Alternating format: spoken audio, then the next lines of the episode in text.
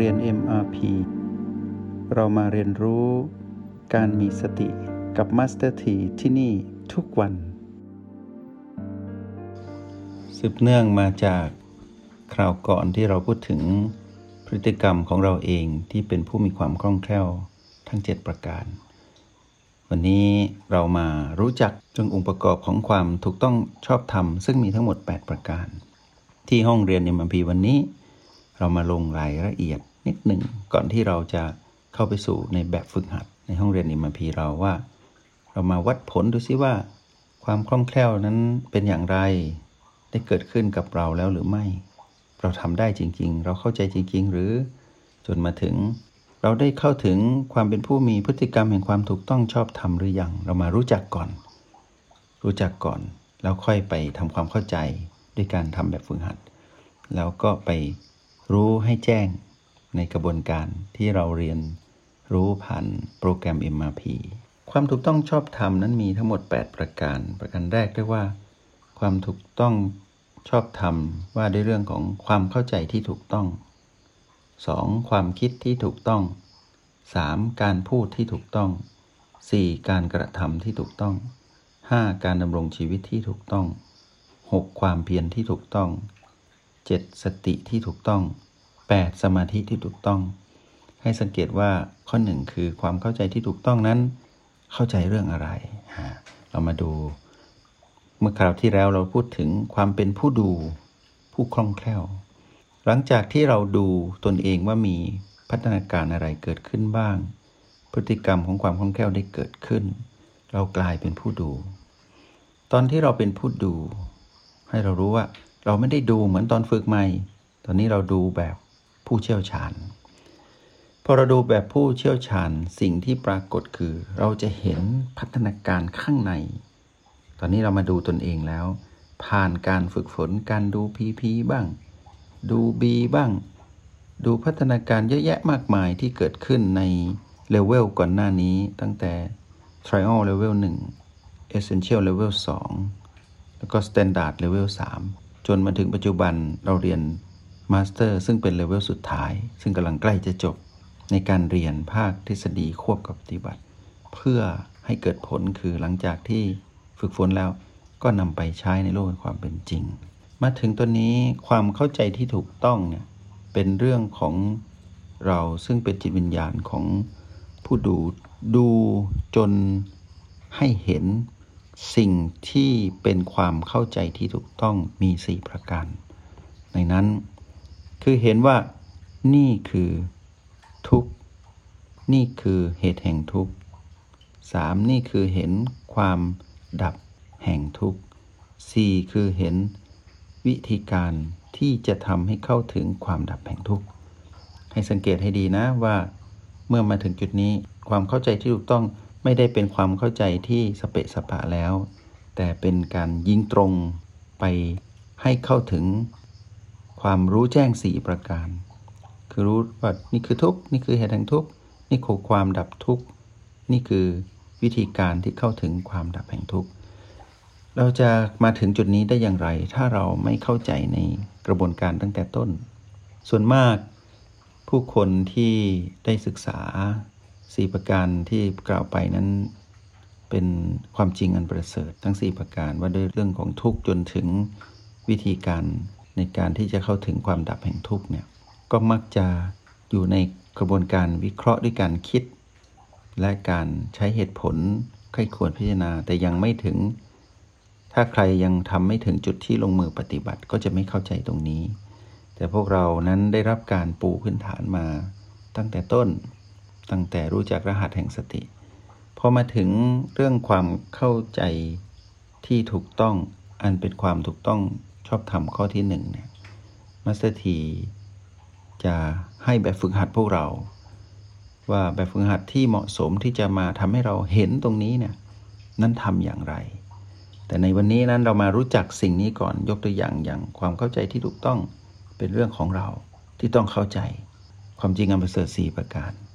แต่ความถูกต้องชอบธรรมที่ปรากฏขึ้นอันเป็นพฤติกรรมของเรา ก็ต้องมาจากความคล่องแคล่ว ที่เป็นความคล่องแคล่วในระดับถึงจุดที่รวมกันแล้วกลายเป็นผู้ดูผู้เชี่ยวชาญ ก่อนหน้านู้นก็สืบต่อมาจากความเข้มแข็งความเติบโตของเราเอง คือเรารู้ว่าเราโตด้านไหน เราเข้มแข็งเรื่องอะไร เรารู้ว่าเรามีระเบียบวินัย เรารู้ว่าเรามีความเพียร เพราะเราเป็นผู้มีสติ นับแต่สติ ความเพียร ระเบียบวินัย เติบโตเข้มแข็งคล่องแคล่วมาจนถึงถูกต้องชอบธรรม มีกระบวนวิธีการที่มีพัฒนาการต่อเนื่องกันมาไม่หยุด และพูดถึงสิ่งหนึ่งก็จะเชื่อมถึงสิ่งหนึ่ง นี่คือความอัศจรรย์ของความรู้ในเส้นทางของผู้ที่จะไปสู่ความรู้แจ้ง ต้องรู้ในเชิงระบบ และรู้การทำงานที่เป็นกระบวนการ ของระบบต่างๆ จนมาถึงระบบปัจจุบันที่ว่าด้วยเรื่องถึงความถูกต้องชอบธรรมเนี่ยพอเราพูดถึงความเข้าใจที่ถูกต้อง หมายถึงความเข้าใจในเรื่องของความจริงอันประเสริฐสีประการ หลังจากนั้นเมื่อเรามีความเข้าใจตรงนั้นเกิดขึ้น พฤติกรรมเราที่เป็นผู้เห็นความจริงอันประเสริฐสีประการแล้วเนี่ยกระบวนการคิดของเราเองเคยรู้ว่าจิตคิด กายก็มีเรื่องของกระบวนการคิดของกาย ที่เราเรียกว่าการประมวลผลที่สมองนั่นเป็นเรื่องของกาย ส่วนจิตคิดนั้นเป็นเรื่องของเจตนาในการคิด แต่เจตนาในการคิดมาจากความเข้าใจที่ถูกต้อง จึงมีกระบวนการคิดที่ถูกต้อง เจตนานั้นจึงถูกต้อง จึงเรียกว่าความคิดที่ถูกต้อง จากนั้นเมื่อความคิดที่ถูกต้องเกิดขึ้น เจตนาในการพูดก็จะปรากฏ ก็ปรากฏคำว่าการพูดที่ถูกต้อง เพราะกระบวนการคิดนั้นถูกต้อง เมื่อการพูดถูกต้องต่อมาข้อที่ 4 คือการกระทำที่ถูกต้องก็ต้องปรากฏ เพราะฉะนั้นพฤติกรรมของเราเป็นพฤติกรรมของจิตทั้งหมด จิตมีเจตนาที่จะกระทำสิ่งที่ถูกต้อง เมื่อรวมกันความเข้าใจที่ถูกต้องผลิตความคิดที่ถูกต้อง ผลิตการพูดที่ถูกต้อง ผลิตการกระทำที่ถูกต้องขึ้นไว้ในจิต จิตมีเจตนา ก็มาสู่การตั้งใจที่จะดำรงชีวิตให้ถูกต้อง เมื่อดำรงชีวิตให้ถูกต้องรวมกันแล้ว ตั้งแต่ความเข้าใจความคิดการพูดการกระทำการดำรงชีวิตรวมกัน ก็จะบังเกิดความเพียรที่ถูกต้อง ทีนี้ความเพียรที่ถูกต้องในระดับของความถูกต้องชอบธรรม ตรงนี้เนี่ยเป็นความเพียรที่หมุนวนมาอีกรอบหนึ่ง นึกถึงตอนแรกที่เราฝึกเหมือนกัน กับตอนนี้ก็แตกต่าง เป็นความเพียรที่ก่อนหน้านี้ที่เป็นความคล่องแคล่วเรียกว่าความเพียรธรรมชาติ แต่ความเพียรในระดับความถูกต้องนี้คือ เพียรเพื่อไปสู่ความรู้แจ้ง และเป็นกระบวนการเพียรที่เป็นธรรมชาติ ที่มุ่งไปสู่ความรู้แจ้งโดยส่วนเดียว เป็นความเพียรที่ไม่ผิดแล้ว นึกเสียว่าสามารถ เพียรโดยที่ไม่หลง เพียรโดยที่ไม่หนักไม่หน่วง เพียรสบายสบาย เป็นความเพียรที่รู้สึกว่าเพียรแบบนี้ทำให้เกิดปรากฏการณ์ขึ้นในจิตวิญญาณของเราเองว่า ที่เราเพียรอยู่นี้นั้น เหมือนไม่ได้ใช้แรงแล้ว ไม่ได้ใช้แรงที่จะทุ่มเทเพื่อจะเพียรแต่เป็นปรากฏการณ์ธรรมชาติที่รู้สึกว่า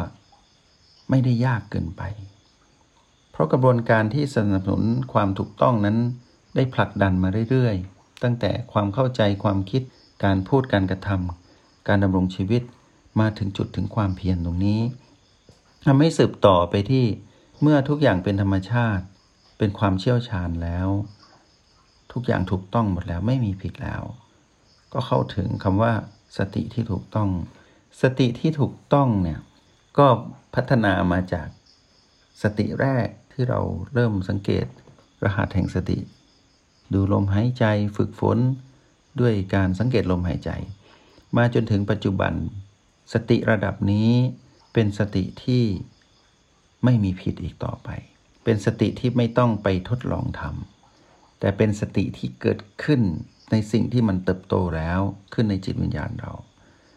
และเป็นสติที่ครบถ้วน เป็นสติที่เป็นอัตโนมัติ ที่สามารถใช้งานได้ทันที และเป็นสติที่ถูกต้องที่กลมกลืนไปกับเรื่องของความเพียรการดำรงชีวิตเจตนาในการกระทำเจตนาในการพูด เจตนาในการคิด และความเข้าใจที่ถูกต้องร่วมกัน เมื่อมาถึงจุดนี้เมื่อผู้ใดใครก็ตามที่เข้าถึงความถูกต้องชอบธรรมของ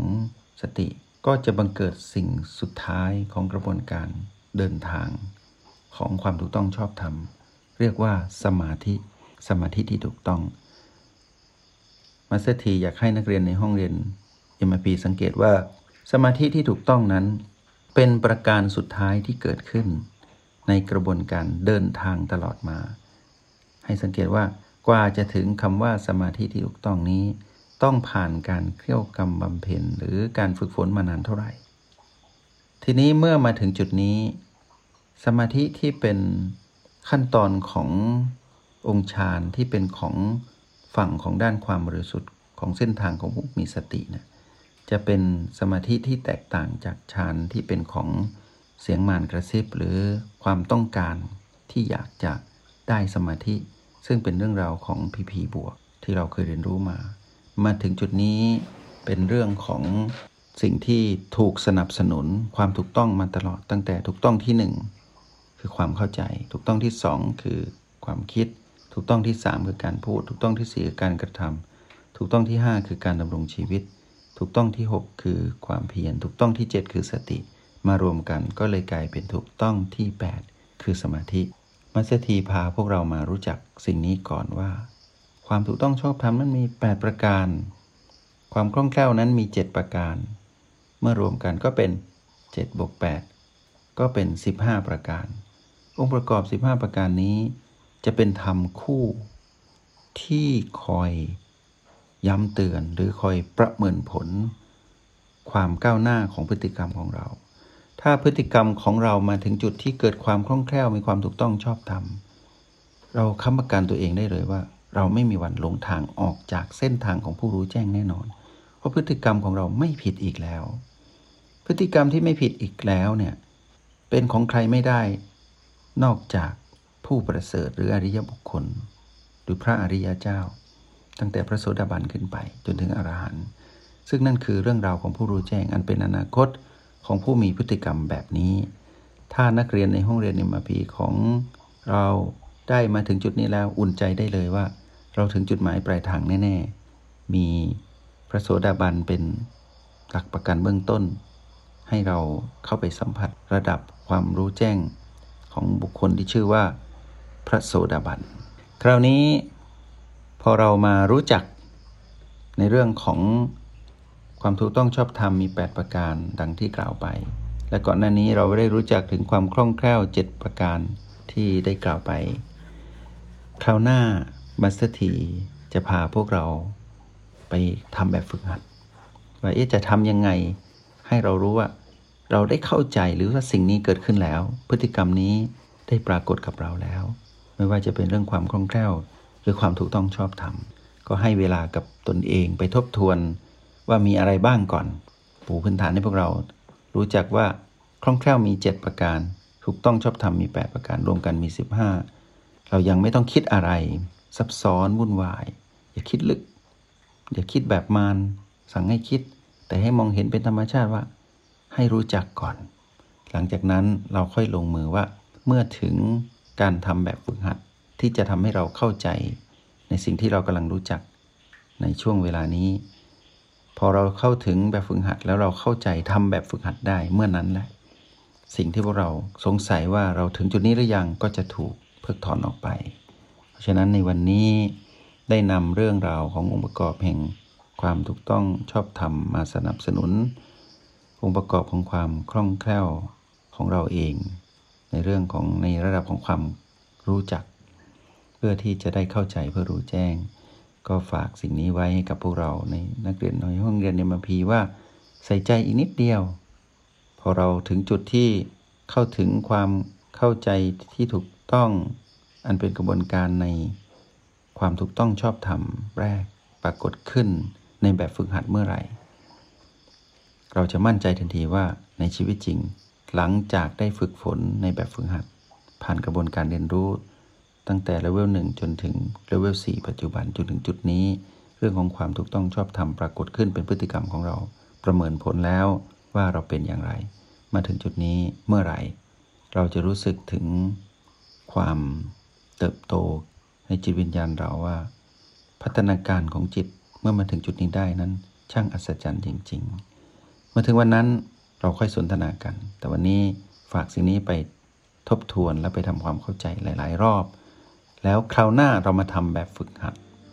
ก็จะเป็นแบบฝึกหัดที่เติมเต็มพวกเรา ก็ขอให้ประสบความสำเร็จและใช้ชีวิตอย่างมีสติ ขออนุโมทนาบุญ จงใช้ชีวิตอย่างมีสติทุกที่ทุกเวลา แล้วพบกันใหม่ ในห้องเรียน MRP กับ Master T